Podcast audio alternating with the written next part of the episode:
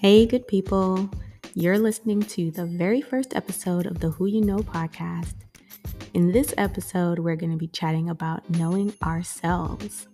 So, without further ado, let's get into it.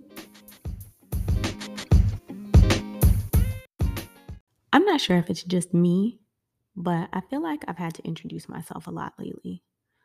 Like, whether it was for work or for some personal endeavor or because I was meeting new people the question or the question, excuse me, statement slash question. So tell me a little bit about yourself. Who are you?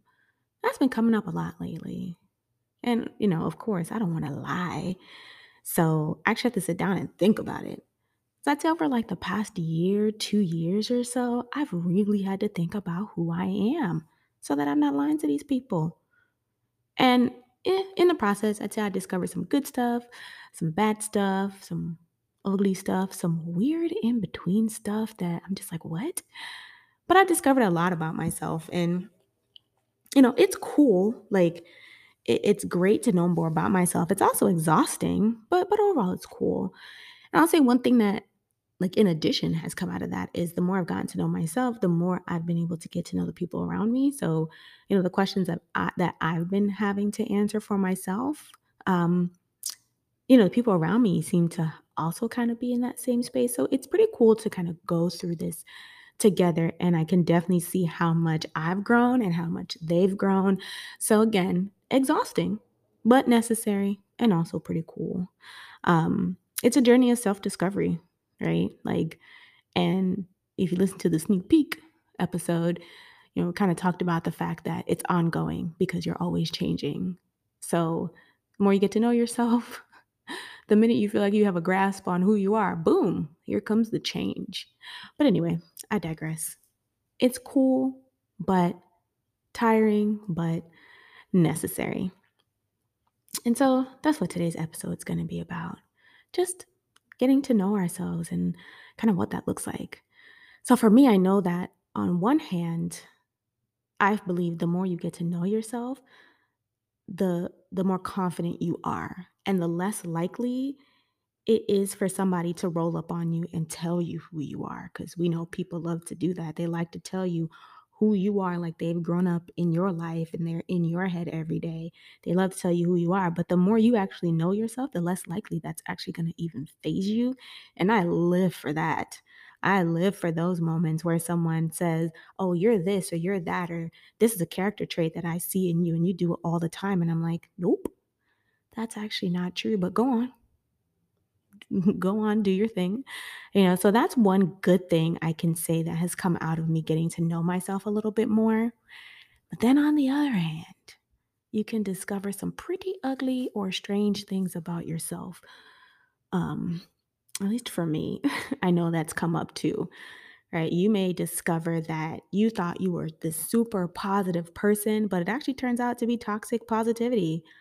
Or you realize that, you know, this overachiever that you thought you were was actually some high functioning anxiety, and you're just really, really, really afraid of failure. It's not cute.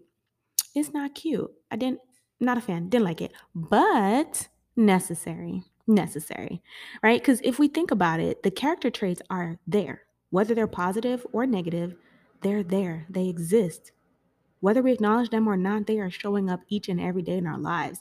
So I think it's best that we discover them for ourselves and that we can, you know, do whatever it is that we need to do and walk it to walk in it, right? Whether whether that is we embrace it because it's not going to change or we actually do something to change it. Either way, you need to know you need to know. So, with that being said, when was the last time you had to answer some questions about who you are? You get your shot today, right? You get your shot today. That's what today's challenge is. Um, and I will say this each episode is going to have a challenge because that's just who I am. I'm not sure if I shared that I'm an educator by gifting and by education. So I like to ask the questions. I love making people think, um, whether it's abstractly or not, but it's not about me, it's about you.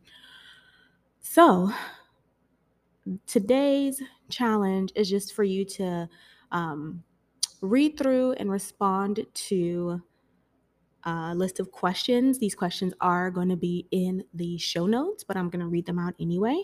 But read them or listen to them for right now and respond to them at some point over the next two weeks.